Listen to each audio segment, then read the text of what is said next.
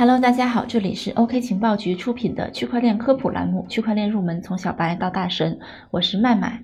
上一期节目我们为大家介绍了区块链的特性。区块链有六个主要特性，那就是去中心化、不可篡改、可追溯、开放性、匿名性和民主性。本期节目我们将为大家介绍区块链的层级结构，看一看区块链有这么多优秀的特性，到底是依靠什么样的层级结构来实现的。好的，我们开始喽。区块链总共有六个层级结构，这六个层级结构自下而上总共有六个层级，那就是数据层、网络层、共识层、激励层、合约层、应用层。我们先来说一说数据层。数据层是区块链六个层级结构里边的最底层。数据层我们可以理解成数据库，只不过对于区块链来讲呢，这个数据库是不可篡改的分布式的数据库，也就是我们所谓的分布式账本。在数据层上，也就是这个分布式账本上，存放着区块链上的数据信息，封装着区块链的块链式结构、非对称加密技术、哈希算法等技术手段，来保证数据在全网公开的情况下一个安全性的问题。具体的做法是怎么样的呢？是在区块链的网络上采用共识算法来维持数据层，也就是这个分布式数据库的数据一致性；采用密码学中的非对称加密和哈希算法来确保这个分布式数据库的不可篡改和可追溯。这就构成了区块链技术中最底层的数据结构。但是呢，光有分布式数据库还是不够的。还需要让数据库里边的数据信息可以共享交流。下面我们就介绍数据层上面的一层网络层。区块链的网络系统啊，本质上是一个 P2P，也就是点对点的网络。点对点意味着不需要一个中间环节或者中心化服务器来操控这个系统。网络上所有的资源和服务都是分配在各个节点手中的。信息的传输也是两个节点之间直接往来就可以了。不过需要注意的是，P2P 这个技术啊，并不是中本聪发明的，区块链只是融合了这一技术而已。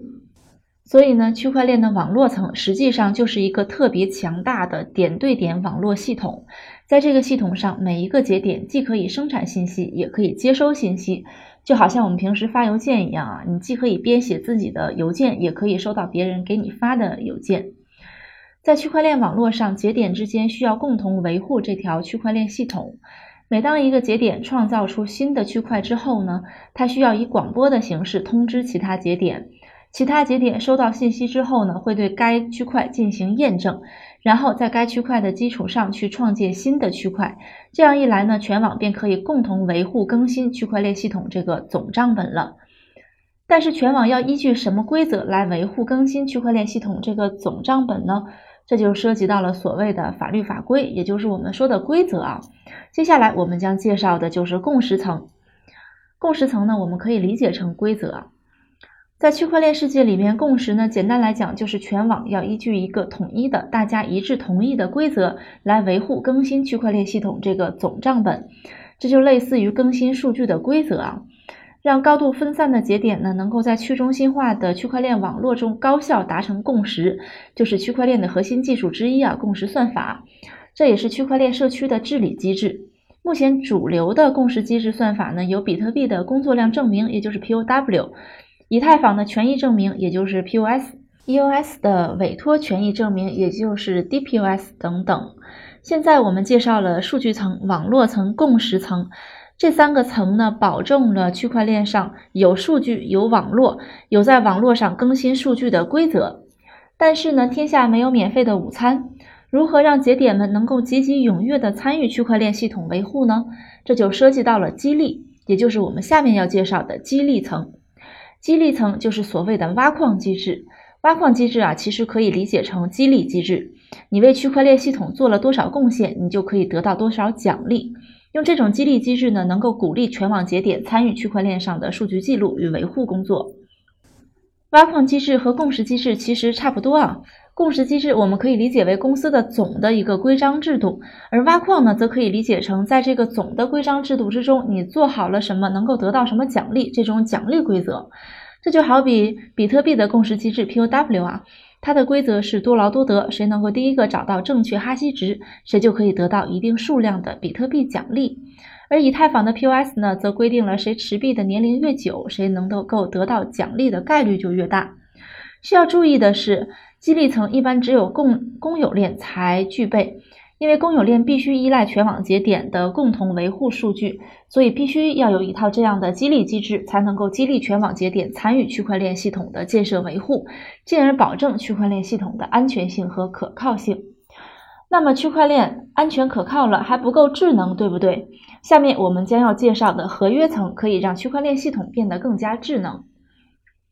合约层主要包括各种脚本代码、算法机制以及智能合约，是区块链可编程的基础。我们说的智能合约啊，便是在这个层级上。如果说比特币系统不够智能，那么以太坊提出的智能合约则能够满足许多的应用场景。合约层的原理呢，主要是将代码嵌入到区块链系统上，用这种方式呢来实现能够自定义的智智能合约。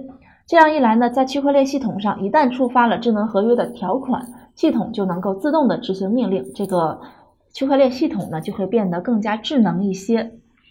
最后就是应用层，应用层很简单，顾名思义啊，就是区块链的各种应用场景和案例。我们现在说的区块链加就是所谓的应用层。目前已经落地的区块链项目呢，主要是搭建在以太坊 EOS 等公链上的各类区块链应用。博彩、旅游类的应用比较多啊，真正能够非常实用的应用呢还没有出现。说完了这六个层级结构啊，我们对它们做一个总结。区块链主要有六个层级结构，它们是数据层、网络层、共识层、激励层、合约层和应用层。其实很好理解啊。首先呢，巧妇难为无米之炊，区块链本质上是一个分布式数据库系统，所以呢一定要有数据。所以数据层是基础，是最底层的。那么有了数据之后啊，数据需要传输维护，对不对？那么就需要一个网络环境来实现数据的传输维护，这就是网络层。有了数据，有了网络还不够，还需要一个规则来规定如何在这个网络上处理数据，对不对？这就是共识层。所以我们说，数据层、网络层、共识层构成了区块链技术必备的三个元素。但是呢，有了数据，有了网络，有了共识还不行，还需要鼓励节点踊跃参与到区块链这个系统的构建之中。那么我们就需要一套激励机制，给他们一些奖励，让他们参与进来。这就是区块链的激励层。节点踊跃参与了，区块链系统就安全可靠了。但是呢，它还不够智能，还需要一些脚本代码之类的东西，让它变得更加智能。这就是合约层。一切搭建完毕了，数据有了，网络有了，规则有了，奖励有了，也足够智能了。最后一步就是落地应用了，这就是应用层。理清这样的逻辑呢，我们就可以很轻易的记住区块链这六个层级结构了，对不对？好的，今天的内容我们就先到这里了。这里是 OK 情报局出品的区块链科普栏目《区块链入门：从小白到大神》。本期节目，我们为大家介绍了区块链的层级结构。